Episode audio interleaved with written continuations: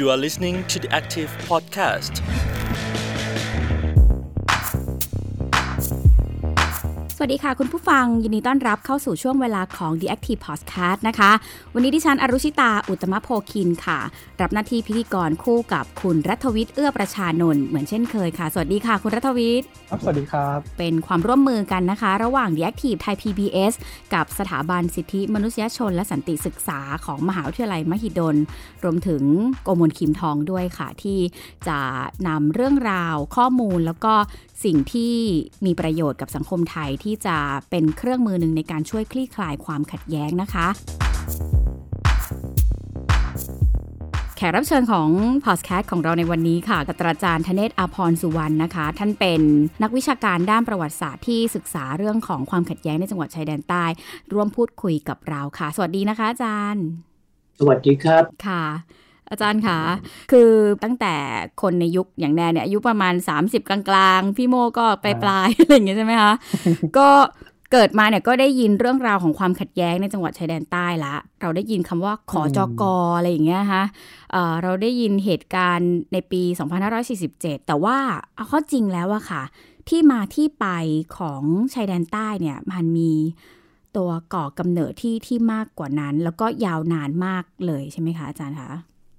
ในแง่ของวิชาประวัติศาสตร์เนี่ยความสัมพันธ์ระหว่างดินแดนที่เรียกว่าปัตตานีเนี่ยซึ่งเป็นอาณาจักรเก่านะพงศาวดารก็จะบันทึก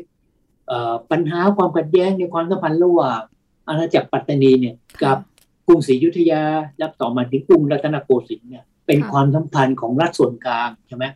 ระบบเนี่ยก็คือระบบที่เรียกว่าระบบบรรณาการ หรือสุริยะจักรวาลนั่นก็คือว่าเมืองใหญ่เนี่ยอยู่ศูนย์กลางเนี่ยควบคุมหัวเมือง เล็กเมืองน้อยเนี่ยอย่างเข้มข้นตามระยะห่างใกล้ไกล แต่ไอ้ระบบบรรณาการเนี่ยแบบโบราณเนี่ยใช่ไหมมันจะเปลี่ยนไปเมื่อประวัติศาสตร์เข้าสู่ยุคกรุงรัตนโกสินทร์ก็คือยุคกรุงเทพอะค่ะนะเป็นต้นมาเนี่ยเพราะช่วงนี้เป็นช่วงที่การค้าเนี่ยมันเริ่มเปลี่ยนไปจากแต่เดิมค่ะแต่หลังจากเอ่อศตวรรษที่ 19 มาเนี่ยยุทธศาสตร์การค้าเนี่ยมันมันลงมาอยู่ทางใต้นะมีอิทธิพลเหนือสิงคโปร์เกาะสิงคโปร์ต่างๆแล้วก็ดินแดนเอ่อ มาลายาทั้งหมดต่างๆ เพราะฉะนั้นปัตตานีเนี่ยก็เลยอยู่ในความสนใจของกรุงเทพมากกว่าปกติ ช่วงที่สำคัญก็คือช่วงในการที่ 5ปฏิรูปประเทศเนี่ยที่เราเรียนมันประวัติศาสตร์เนี่ยใช่ไหมว่าค่ะเพื่อที่จะรักษาเอกราชเพื่อที่จะไม่ให้เอ่ออังกฤษฝรั่งเศสมามายึดครองสยามใช่ไหมค่ะกรุงเทพก็เลยต้องทำสนธิสนธิสัญญาใช่ไหมแล้วก็ขีดเส้นพรมแดน ผลจากการพยายามที่จะสร้างพรมแดนเนี่ยมันก็คือมันต้องรวมศูนย์การปกครองมาขึ้นกับกรุงเทพอืม เพราะฉะนั้นเนี่ยหัวเมืองอย่างปัตตานีเนี่ยใช่ไหมรวมทั้งภาคเหนือด้วยเช่นเอ่อเชียงใหม่อาณาจักรเชียงใหม่ค่ะอาณาจักรเอ่อทางอีสานทางอะไรต่างๆซึ่งเคยเคยมีความเป็นอิสระอะไรต่างๆเนี่ยก็จะเริ่มหมดความเป็นอิสระแล้ว เพราะฉะนั้นเนี่ยไอ้ความรู้สึกของการถูกแย่งอำนาจปกครองตนเองเนี่ย มันเริ่มในแต่สมัยรัชกาลที่ห้าในหมู่ของผู้นำของปัตตานีเนี่ยที่เขามองเหตุการณ์ตอนนั้นเนี่ยว่าเป็นการใช้กำลังที่เหนือกว่ามาบีบเข้าต่างๆใช่ไหมเนี่ยค่ะ ผมคิดว่าปัญญาชนหรือนักต่อสู้หรือนักเคลื่อนไหวของปัตตานียุคหลังเนี่ยค่ะเวลาเริ่มต้นพูดถึงปัญหากับกรุงเทพเนี่ย ช่วงเนี้ยก็คือช่วงที่เขาถือเป็นช่วงสำคัญที่สุด เพราะว่าเอ่อก็จะมีพูดง่ายๆว่าปัญญาชนของของของมุสลิมภาคใต้เนี่ยค่ะเขียนหนังสือเลยประวัติศาสตร์ปัตตานีนะบอกว่านี่คือยุคที่ปัตตานีสูญเสียเอกราชให้กับกรุงสยาม อันนี้ก็คือให้ภาพของความขัดแย้งในในประวัติศาสตร์ทุกก่อนว่า มันมีที่มาที่คือถ้าเอาจริง ๆ เนี่ย ยาวนานมากค่ะใช่ไหมแต่ว่าถ้าจะพูดถึงว่าเนื้อหา มันเป็นปัญหาจริงๆในปัจจุบันเนี่ย มันก็แค่ร้อยกว่าปีเนี่ยคือตั้งแต่รัชกาลที่ห้าลงมาเนี่ยที่ที่เริ่มสร้างความรู้สึกของการสูญเสียอำนาจปกครองตนเอง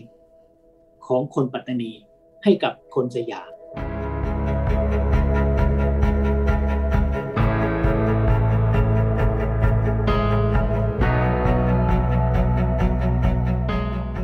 กจากบริบทของการล่าอาณานิคมค่ะ หรือว่ามีตัวแปรทางด้านเศรษฐกิจ อาจารย์มองว่าในช่วงนั้นเนี่ยค่ะ ตัวละครหลักหมายถึงว่าในพื้นที่ แล้วก็ตัวแทนของรัฐไทยเนี่ยบทบาทของนักแสดงหลักตัวแสดงหลักเนี่ยเป็นบทบาทของใครในช่วงนั้นคะหลังปฏิรูปเอ่อรัชกาลที่ห้าลงมาเนี่ยมันก็เริ่มเกิดสิ่งที่เรียกว่าเอ่อพื้นที่ที่เป็นสาธารณะใช่ไหม public ค่ะ sphere นะอืมก็คือก็คือสังคมอะถ้าแปลเป็นศัพท์สมัยใหม่เนี่ยอ่าฮะก่อนเนี้ในยุคโบราณเนี่ยนะอาณาจักรโบราณเนี่ย มันก็มีแต่พื้นที่ของกษัตริย์ทุกอย่างอยู่ภายใต้การปกครอง และการเป็นเจ้าของเนี่ยของกษัตริย์อย่างเดียวนะที่มีอำนาจอืมเอ่อชาวไร่ชาวนาไพร่รวมในคุณนางด้วยก็ตามเนี่ยค่ะไม่ได้มีกรรมสิทธิ์ในที่ดินทรัพย์สินอืมเอ่อเงินทองเรื่องต่างๆเนี่ยทุกอย่างที่ได้มาเนี่ยใช่ไหมได้มาเพราะว่าเป็นพระกรุณาธิคุณของพระมหากษัตริย์ที่ให้เป็นเวลาตายเนี่ยต้องส่งคืนไอ้ที่ไอ้ที่ไม่ได้ใช้ไปเนี่ยค่ะอันเนี้ยก็คือ concept แบบโบราณนะอืม แต่ว่ามันถึงยุคหลังการรัชกาลที่ห้ามาแล้วเนี่ยใช่ไหมแล้วเศรษฐกิจก็เปลี่ยนเพราะตอนนี้เราต้องเปลี่ยนประเทศแล้วต้องเปิดให้การค้าเข้ามามันระบบทุนก็เข้ามาระบบการผลิตแบบใหม่ ระบบผลิตแบบใหม่เนี่ยมันสร้างตลาดใช่ไหมตลาดการค้าตลาดการเรียนตลาดทุกอย่างเนี่ยมันมันมันไปอะไรแลกเปลี่ยนกันในที่สาธารณะที่เปิด เพราะฉะนั้นคำว่าตลาดมันไม่ใช่แค่ตลาดสี่มุมเมืองเท่านั้นแต่หมายความว่ามันเป็นที่ที่ที่ซึ่งการรับรู้ที่ซึ่งการแสดงบทบาทของคนเนี่ย มันออกมาสู่ภายนอกแล้วไม่ได้อยู่เฉพาะภายในส่วนตัว หรือภายในพระราชวังหรือภายในอำนาจของกษัตริย์อย่างเดียวเท่านั้นมอันเนี้ยเพราะฉะนั้นตัวละครที่จะเกิดขึ้นแน่นอนก็คือว่ากลุ่มแรกๆเลยที่เป็นบทบาทก็คือว่าชนชั้นข้าราชการแล้วต่อมาก็จะเป็นเอ่อพลเรือนต่างๆ เนี่ย แล้วก็จริง ๆ ก็คือมันจะรวมถึงพวกพ่อค้าอืมนักธุรกิจนักเอ่ออาชีพนักอะไรต่างๆเนี่ยหรือรวมๆแล้วชนชั้นกลางเนี่ยค่ะแต่ว่าชนชั้นกลางในเมืองไทยเนี่ย มันน้อยอืม แล้วบรรยากาศเนี่ยแต่ว่าระบบเศรษฐกิจระบบอำนาจปกครองต่างเนี่ยไม่เอื้ออำนวยให้ต่างเนี่ยเพราะฉะนั้นเนี่ยเอ่อคำถามว่าแล้วใครเป็นคนมีบทบาทเนี่ยก็คือว่าผู้นำที่มาจากราชการอืมใช่ไหมนอกจากอ่าเจ้าเจ้านายที่ปกครองแล้วใช่ไหมคนกลุ่มต่อมาก็คือพวกข้าราชการใช่ไหมเพราะฉะนั้นเนี่ยเอ่อพอพอเวลามีความขัดแย้งมีปัญหาเศรษฐกิจสมัยรัชกาลที่เจ็ดเนี่ยค่ะจนนั้นเกิดกับปฏิวัติ2475เนี่ยใช่ไหม คณะราษฎรเนี่ยส่วนใหญ่คือข้าราชการทั้งนั้นเลยทั้งทหารทั้งพลเรือนมแล้วก็มี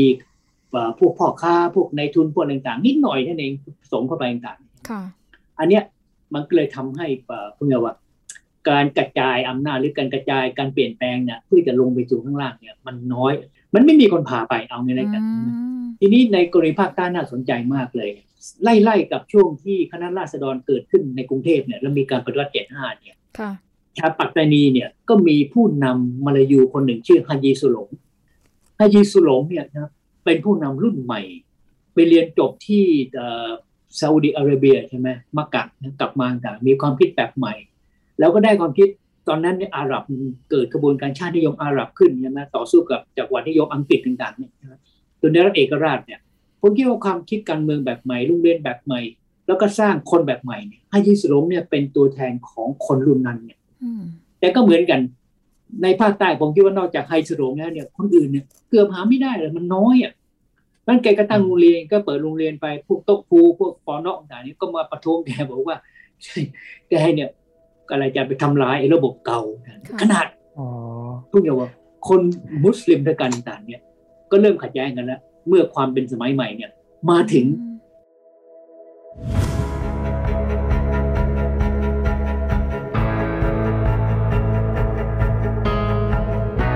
ริ่มต้นความเปลี่ยนแปลงใหญ่ของประเทศในเหตุการณ์ในปี 2475 เนี่ยมันก็ค่อนข้างจะเกิดขึ้นพร้อม ๆ กับการเกิดขึ้นของฮยิสุหลงในพื้นที่จังหวัดชายแดนใต้อะค่ะ ทีเนี้ยอะไรที่มันต่างไปจากพื้นที่จังหวัดชายแดนใต้คะอาจารย์ที่ทำให้การเกิดขึ้นของฮยิสุหลงเนี่ยเรียกได้ว่านักประวัติศาสตร์หลายคน แล้วก็นักต่อสู้รุ่นใหม่ ๆ ในพื้นที่จังหวัดชายแดนใต้เนี่ยก็จะหยิบยกกรณีนี้เนี่ยเพื่อที่จะมาเชื่อมโยงกับเหตุการณ์ความขัดแย้งความรุนแรงในปัจจุบันนะคะผมคิดว่าปมเงื่อนเนี่ยก็คือการปะทะกันของสิ่งที่เรียกว่า vision ซึ่งก็แปลว่าวิสัยทัศน์มันก็ไม่ถูกเท่าไหร่ใช่ไหมคือยานทัศน์ก็ได้ คือมันเป็นทัศนะแต่ที่มองสู่อนาคตอะของคนในสังคมอะอืมก็คือว่าภาคใต้เนี่ยก็คือมาถึงช่วงสืบพลจนจอมพลปพิบูลสงครามใช่ไหมขณะเดียวกันเนี่ยสิ่งที่จะบอกว่าสร้างก็คือวิชั่นของประเทศไทยที่มีความเป็นไทยเป็นศูนย์กลาง เชื้อชาติไทยเลือดไทยทุกอย่างต้องเป็นไทยนั้นเนี่ยมันก็สร้างขึ้นมาแบบนี้ใช่ไหมแต่ว่าพอเอาเนี่ยกดทับลงไปที่ปัตตานีเนี่ยใช่ไหมอืมมันก็ไปทำลายไอ้ไอ้ไอ้อัตลักษณ์ความต้องการของความเป็นมาลายู ความเป็นอิสลามมุสลิม ซึ่งแม้กระทั่งเรื่องภาษาเรื่องวัฒนธรรมต่างๆนี่นะโจฮันปอเนี่ยออกกฎเรียกว่าเอ่อไอ้ไอ้รัฐนิยม12ข้อเนี่ยใช่ไหมค่ะฮะอ่าเนี่ยไหม ให้แต่งตัวเป็นไทยพูดภาษาไทยเขียนภาษาไทยเปลี่ยนชื่อ ชื่อจีนชื่อมาลายูเนี่ย อับดุลเลาะห์นี่ไม่ได้เลยต้องเปลี่ยนเป็นไทยนะปฏิดต่อรายการต้องพูดภาษาไทย ไม่พูดไทยเนี่ย ไม่รับไม่ได้คือไม่เป็นคนไทยเอางี้เลยกันไอเนี้ยคนมาอยู่โดนหนักเลยตอนนั้นเนี่ยถูกจับถูกปรับอะไรต่างๆที่เนี่ย แต่งตัวเสื้อสวมผ้าสวมเสื้อใส่หมวกเอ่อกับปิยะอะไรต่างๆนี่ก็ไม่ได้ต่างๆเพราะมันไม่ได้ชุดไทยอะ อันเนี้ยก็คือการประทะกันครั้งแรกอะไรต่างๆเนี่ยทำไมของเอ่อเนี่ยอัตลักษณ์ของความเป็นมาลายูมุสลิมเนี่ยกับความเป็นไทยเนี่ยส่วนกลางเนี่ยใช่ไหมเอ่อคือก่อนที่จะรับประหารปี 90 เนี่ยไฮยิสหลงกับเอ่อผู้นำปัตตานีเนี่ยใช่ไหมก็มีการเจรจาเรื่องปัญหาภาคใต้เนี่ยกับรัฐบาลหลวงทำลงใช่ไหมก่อนรัฐประหารเนี่ยแล้วก็ยื่นข้อพูดง่ายๆว่าคำร้องขอเจ็ดข้อ หลักๆเนี่ยมันก็มีตั้งแต่เรื่องเอ่อให้เลือกเอ่อผู้ปกครองในในในสี่จังหวัดเนี่ยใช่ไหมเอ่อปัตปัตตานียะลานราธิวาสสตูลต่างๆนี่ใช่ไหมควรจะเป็นคนที่เอ่อเกิดในสี่จังหวัด เป็นคนมาลายู เป็นคนมุสลิมอะไรต่างๆใช่ไหมเนี่ยอันเนี้ยข้อข้อหนึ่งนี้ก็แรงใช่ไหมในแง่เรียกว่าคือคือเพิ่งก่อนเอาคนนอกมาปกครองเขาเนี่ยไม่ได้ใช่ไหมค่ะเอาข้ออื่นนี่ก็คือเรื่องเก็บภาษีเนี่ยก็ต้องเอาภาษีนั้นมาใช้ในสี่จังหวัด แล้วก็ภาษาเนี่ยก็ต้องใช้ภาษาคู่กับภาษามาลายู คือไม่ได้ไม่ได้ต่อทางภาษาไทย คือยอมเรียน แต่ขณะเดียวกันเนี่ยก็ควรจะให้เด็กนะพูดพูดภาษามาลายูด้วย แล้วก็เรื่องปัญหาเรื่องเออทรัพย์สินเรื่องครอบครัวอะไรต่างๆเนี่ยให้ให้เข้าสารมาลายูเนี่ยเป็นสารศาสนาต่างๆเนี่ยอันนี้ก็เป็นข้อเรียกร้องที่ที่ยื่นไปเนี่ย ก่อนที่จะได้คือรัฐบาลไม่ให้แล้ว แต่ว่าจะตอบยังไงจะแก้ยังไงก่อนที่การเจรจาจะยุติลงเรียบร้อยเนี่ยมันเกิดรัฐประหารเนี่ย พอเกิดรัฐประหารเนี่ยใช่ไหมก็มีข่าวว่าโจมันปอจะกลับมาเป็นนายกอีกเนี่ยใช่ไหมให้ยึดหลวงกับคุณปัตตานีเดี๋ยวบอกว่าตายแน่ค่ะๆถ้าจอมันปอกลับมามันก็เหมือนรัฐนิยมอีกสิอืมรัฐนิยมนายกปอเนี่ยแรงมากยังบังคับให้เขาเป็นไทยอะอืมใช่ไหมทั้งพูดทั้งแต่งตัวอะไรต่างๆนี่ใช่ไหมเขาก็เลยบอยคอรเพราะมันจะมีการเลือกตั้งในในเดือนมกรมกราปี91ใช่ไหมค่ะปัตตานีเนี่ยบอยคอรการเลือกตั้งในครั้งแรกนะครับ ในประวัติศาสตร์ไทยเนี่ยใช่ไหมอืม ตำรวจก็เลยจากกรุงเทพก็เลยสั่งจับฮายิสหลงในข้อหาใช่ไหมบุกปั่นยุยงอะไรต่างๆ ก็จะเอาข้อหากบฏให้ได้นะใช่ไหมอืมแต่ว่าเมื่อรวบรวมหลักฐานแล้วมันไม่ได้ แกก็ถูกจับแค่ข้อหาดูหมิ่นรัฐบาลไทยอะไรทำนองนี้ใช่ไหมก็ลงโทษไปครั้งสักเจ็ดปีนะก็นานนะใช่ไหมก็มันมันไม่น้อยเลยต่างๆมอันเนี้ยเป็นจุดเริ่มต้นเรื่องเล็กๆเนี่ยการประทะกันของเออวิสัยทัศน์ของความเป็นเอ่อ มาลายูมุสลิมกับกรุงเทพกับความเป็นไทยเนี่ยใช่ไหมมันออกมาเป็นปัญหาอำนาจทางการเมืองกรุงเทพกับการปกครองตัวเองของมาลายู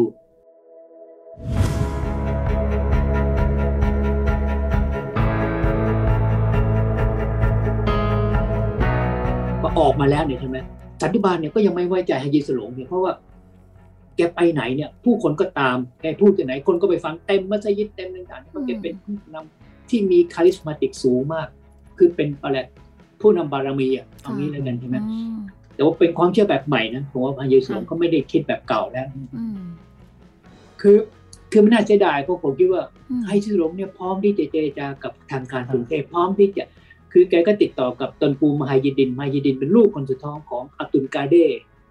ลายาปัตตานีคนสุดท้ายค่ะใช่ไหมอืมไฮยิสหลงก็ติดต่อใช่ไหมแกก็ยอมรับแกก็เขียนจดหมายติดต่อเนี่ยเพราะตอนนั้นเนี่ยมันอยู่ระหว่างการจะยื่นหนังสือให้กับให้กับรัฐบาลหลวงทำลงนานใช่ไหมว่ากรุงเทพเนี่ย ควรจะดูแลเขาถ้าไม่เอาเนี่ยใช่ไหมเนี่ยอืมเขาก็จะเชิญผู้นำของปัตตานีเนี่ยนะอืม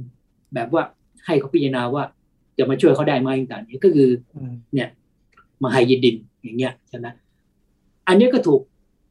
ฟ้องเนี่ยเอาเป็นหลักฐานว่าเนี่ยแบ่งแยกดินแดนเนี่ยจะไปเอาปัตตานีไปรวมกับมาลายางต่างซึ่งมันเป็นไม่ไม่ได้มันมันมันมันมันมันไม่มีความจริงอยู่ในนั้นเลยครับเสร็จแล้วเนี่ยสันติบาลไม่ไว้ใจ ก็มีการเรียกวันหนึ่งเนี่ยก็เรียกฮายิสลุงฮายิสลุงก็พาลูกชายกับเพื่อนสามคนเนี่ยไปพบสันติบาลค่ะแล้วจากวันนั้นเนี่ย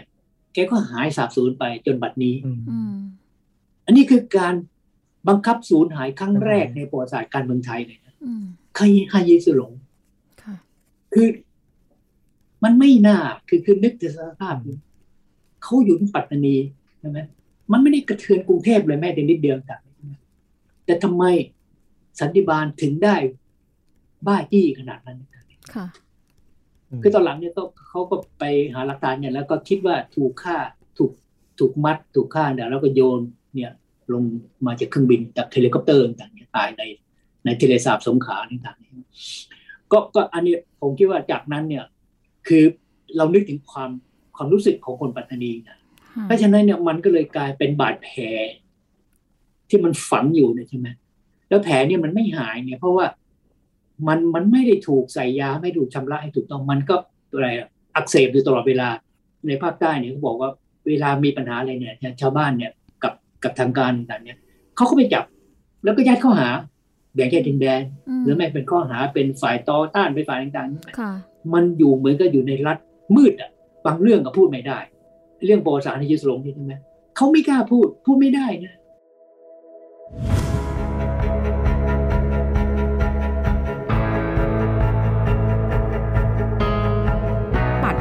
วัติศาสตร์ในช่วงนั้นเนี่ยค่ะ มันทำให้อย่างเช่นการเรียนในหลักสูตร แบบกลางกับคนที่อยู่ในพื้นที่จริง ๆ แล้วก็ได้รับการเรียนรู้ประวัติศาสตร์จากการบอกต่อหรือว่าหลักสูตรท้องถิ่นเนี่ยค่ะ มันทำให้ประวัติศาสตร์จากมุมมองของสองฝากเนี่ยมันมันค่อนข้างจะแตกต่างกันเลยทีเดียว ต่างคนต่างมองว่าอีกฝ่ายเนี่ยกระทำแม้กระทั่งถึงจนถึงปัจจุบันเนี่ยคนไทยแบบที่เป็นไทยภาคกลาง หรือว่าในในภาคอื่นๆเนี่ยก็ยังมองพื้นที่คนในพื้นที่จังหวัดชายแดนใต้เป็น เหมือนกับมองเขาเป็นคนอื่นคนอื่น มีอาจารย์ที่สถาบันนะครับเขาสอนเด็กปอตีในในยุคนี้เขาก็พูดถึงแบบน้องๆจากสามจังหวัดก็พูดถึงคล้าย ๆ เป็นโจรคล้ายเป็นเป็นคนอื่นยังมีการใช้วัฒกรรมแบบนี้ยังยังพูดอย่างนี้กันอยู่เลยครับไอ้ตรงนี้มันมามันมาจากประวัติศาสตร์ที่เราถูกบ่มเพาะกันมาหรือเปล่าอาจารย์คือคือประวัติศาสตร์ชาติสมัยใหม่เนี่ย ทุกประเทศอะไม่ใช่เฉพาะไทยนะเป็นประวัติศาสตร์สายเดียว คือจะเน้นเฉพาะเชื้อชาติตัวเอง เชื้อชาติส่วนกลางอะไรเงี้ยอเมริกาก็จะเน้นคนผิวขาวแองโกลแซกซอนอะไรต่างๆใช่ไหมพวกทาสนิโกร พวกคน Native Indian ต่างๆก็จะหายไปจากประวัติศาสตร์ก็จะไม่มี อย่างเงี้ยอังกฤษก็จะเน้นพวกพวกแองโกลพวกอะไรของเขาเนี่ยคนอื่นที่อยู่ก็จะไม่เกี่ยว ทุกประเทศก็จะเริ่มแบบนี้เท่านั้นเพราะฉะนั้นระยะยาวเนี่ยใช่ไหมประวัติศาสตร์เนี่ยแบบเนี้ยมันจะเริ่มถูกชำระล้างอะถูกแก้ไขปรับปรุงโดยคนรุ่นใหม่แต่ใช่ไหม ผมว่าประวัติศาสตร์ไทยเนี่ยก็คือทุกวันเนี้ยเราก็เรียนประวัติศาสตร์หน้าเดียวเท่านั้นเองว่าสุโขทัยอยุธยาสร้างขึ้นมาด้วยพระมหากษัตริย์ต่างๆเนี่ยแล้วก็คนไทยมีนิสัยที่เราทำตามแล้วก็เป็นคนดีอยู่ในโอวาทต่างๆเนี่ยใครที่กบฏใครที่ไม่ยอมทำตามใครที่ไม่แต่งตัวให้เหมือนกรุงเทพเนี่ย คือพวกที่มีปัญหาจริงๆแล้วคือคนไม่ไม่อยากเรียนประวัติศาสตร์เพราะมันน่าเบื่อเพราะว่า ก็มันเล่าแต่เรื่องที่มัน มันไม่จริงทั้งหมดอะเป็นเป็นความต้องการเป็นเป็นเป็นอุดมการณ์นี้เลยกันโปรสาตอนนี้มันต้องเล่าเรื่องจริงต้องเอาหลักฐานจริง ๆ มา แล้วก็อธิบายให้คุณเห็นว่า เออ มันเกิดยังไงถึงได้ถึงได้เป็นอย่างนั้นเนี่ย แล้วแล้วแล้วต่อมันเปลี่ยนไปยังไงเนี่ยใช่ไหมคือพอเริ่มจากหลักฐานที่เป็นจริงเนี่ย ค่ะ การที่สามมันก็จะมีชีวิตชีวาใช่ไหมคนก็จะไปค้นพบหลักฐานอื่น หลักฐานที่มันละเอียดขึ้นต่างๆ เนี่ยการอธิบายมันก็จะสนุกขึ้นค่ะใช่ไหมและการ ไปข้อหาว่าใครไม่รักชาติหรือไม่ต่างๆเนี่ยมันก็จะหายไป ก็ออกมันออกไปอะคือมันไม่หายแต่ว่า มันก็จะมีช่องเล็ก ๆ เฉพาะคนที่อยากจะรักชาติแบบเดิมเนี่ยก็จะอยู่เท่านั้นนะเนี่ยแต่อย่าบังคับคนอื่น ที่สำคัญคือว่า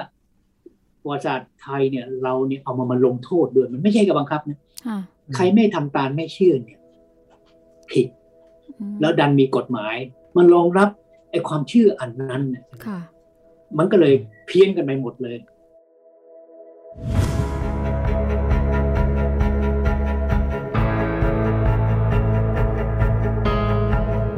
อาจารย์คะนอกจากจะต้องเปลี่ยนการเรียนวิธีการเรียนการสอนเรื่องประวัติศาสตร์แล้วเนี่ยค่ะ พอจะมีวิธีอื่น ๆ อีกไหมที่จะช่วยให้เราเนี่ยได้ทำความเข้าใจเพื่อที่จะ ก้าวข้ามกับดักทางประวัติศาสตร์ แบบที่มันสั่งสมมายาวนานแบบนี้ทั้งในพื้นที่จังหวัดชายแดนใต้ แล้วก็ประชาชนจากส่วนอื่น ๆด้วยอะค่ะครับประวัติศาสตร์ไม่ใช่ยาวิเศษนะครับคือไม่ใช่ยาที่แก้โรคภัยเหมือนกับอะไรสารพัดนึกได้ครับ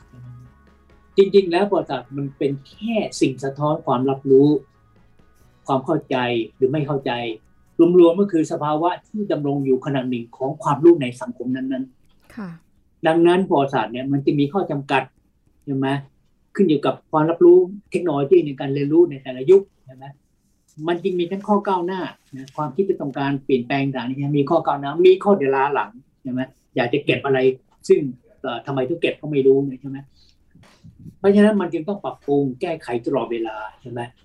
ประวัติศาสตร์เนี่ยต้องเรียนรู้สอบทานหลักฐานประวัติศาสตร์อย่างที่พูดไปแล้วเนี่ยใช่ไหมเพราะว่าพอเราได้หลักฐานแล้วเนี่ยสิ่งที่นักมักประวัติศาสตร์ต้องทำก็คือการตีความนะครับหินแต่ละก้อนต้นไม้แต่ละต้น สีแต่ละสีเนี่ยมันไม่ได้อธิบายนะครับว่ามันมันมันอยู่ตรงนั้นทำไม อย่างเงี้ยมันต้องมีนักโบราณคดีนักประวัติศาสตร์มาอธิบายความในหลักฐานนั้นต่างเนี่ยทำให้ประวัติศาสตร์เนี่ยมันเริ่มกระจ่างขึ้น ทั้งหมดนี้เนี่ย เมื่อมันอธิบายอย่างรอบด้านอย่างครอบคลุมหมดแล้วเนี่ยใช่ไหมมันทำให้ทุกคนเนี่ย ที่อยู่ในสังคมเนี่ยใช่ไหมมันก็อยู่ด้วยกันได้ เพราะฉะนั้นเนี่ยผมว่าสิ่งที่ประวัติศาสตร์เนี่ยในระยะยาวเนี่ยถ้าพูดแบบเชิงปรัชญาหน่อยเนี่ยคือ คือมันต้องให้ความจริงค่ะ เอาจริง ๆ แล้วเนี่ย สิ่งที่เรียกว่าวิธีการทางประวัติศาสตร์เนี่ย มันมีอยู่ในทุกศาสตร์ เพราะฉะนั้นประวัติศาสตร์ก็คืออันนี้ ก็คือว่าเรา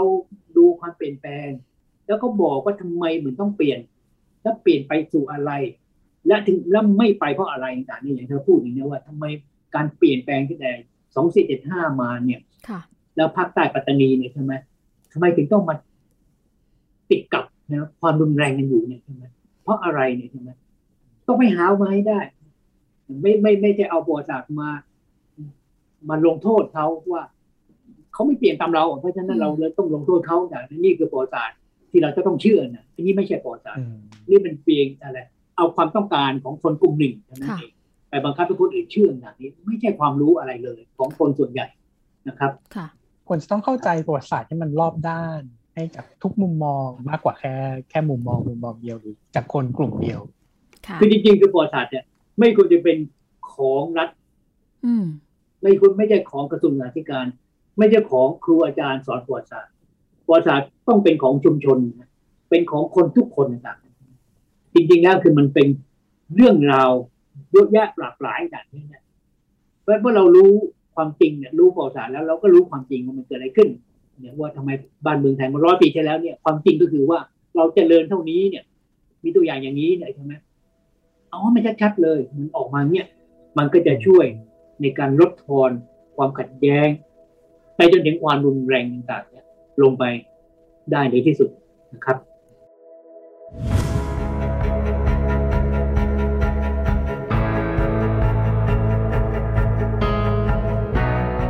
คุยกับอาจารย์ธเนศรู้สึกเลยว่าประวัติศาสตร์เนี่ยสำคัญในแง่ที่ว่ามันเป็นเรื่องราวที่ อธิบายได้ว่าความขัดแย้งที่เกิดขึ้นในปัจจุบันเนี่ยมันมีที่มาที่ไป แล้วก็ถ้าย้อนกลับไปอย่างอย่างถูกที่ถูกทางเนี่ยก็จะมองเห็นว่า เอ๊ะ ถ้าหากจะต้องแก้ความขัดแย้งเนี่ยควรจะเริ่มต้นแก้จากอะไรใช่ครับมันจะช่วยให้เราทำความเข้าใจมากขึ้นแล้วเราจะเราจะคลี่คลายยังไงนะครับ เพราะว่าอย่างที่อาจารย์ธเนศพูดถึงคือหลาย ๆ ครั้งมันสิ่งที่มันเกิดขึ้นณปัจจุบันเนี่ยมันก็ไปตอกย้ำความรู้สึก ขับข้องใจที่มันเคยเกิดขึ้นมาในอดีตแล้วเนาะจากประวัติศาสตร์วันนี้นะคะก็ได้ความรู้มากมายเลยค่ะ จากอาจารย์ธเนศอภรสุวรรณนะคะ ที่มาเล่าให้เราฟังอีกครั้งหนึ่งแต่ว่าทำให้เห็นทีละขั้นตอนแล้วก็จุดเปลี่ยนสำคัญสำคัญที่น่าจะกลับไปย้อนทบทวน แล้วก็ มาดูในปัจจุบันด้วยค่ะว่าต่างคนที่รับฟังข้อมูลชุดนี้เนี่ยจะสามารถนำกลับมาหรือว่าเอาไปใช้ในการสื่อสารต่อยังไงได้บ้าง เพื่อที่จะให้ทุกๆ คนเนี่ยได้มีส่วนในการทำความเข้าใจ แล้วก็คลี่คลายความขัดแย้งแบบนี้ไปด้วยกันด้วยนะคะ ก็วันนี้ขอบพระคุณศาสตราจารย์ธเนศอภรสุวรรณมาก ๆ เลยนะคะ ขอบพระคุณค่ะ ขอบคุณมากครับ สวัสดีครับสวัสดีครับโชคดีครับ You are listening to the Active Podcast.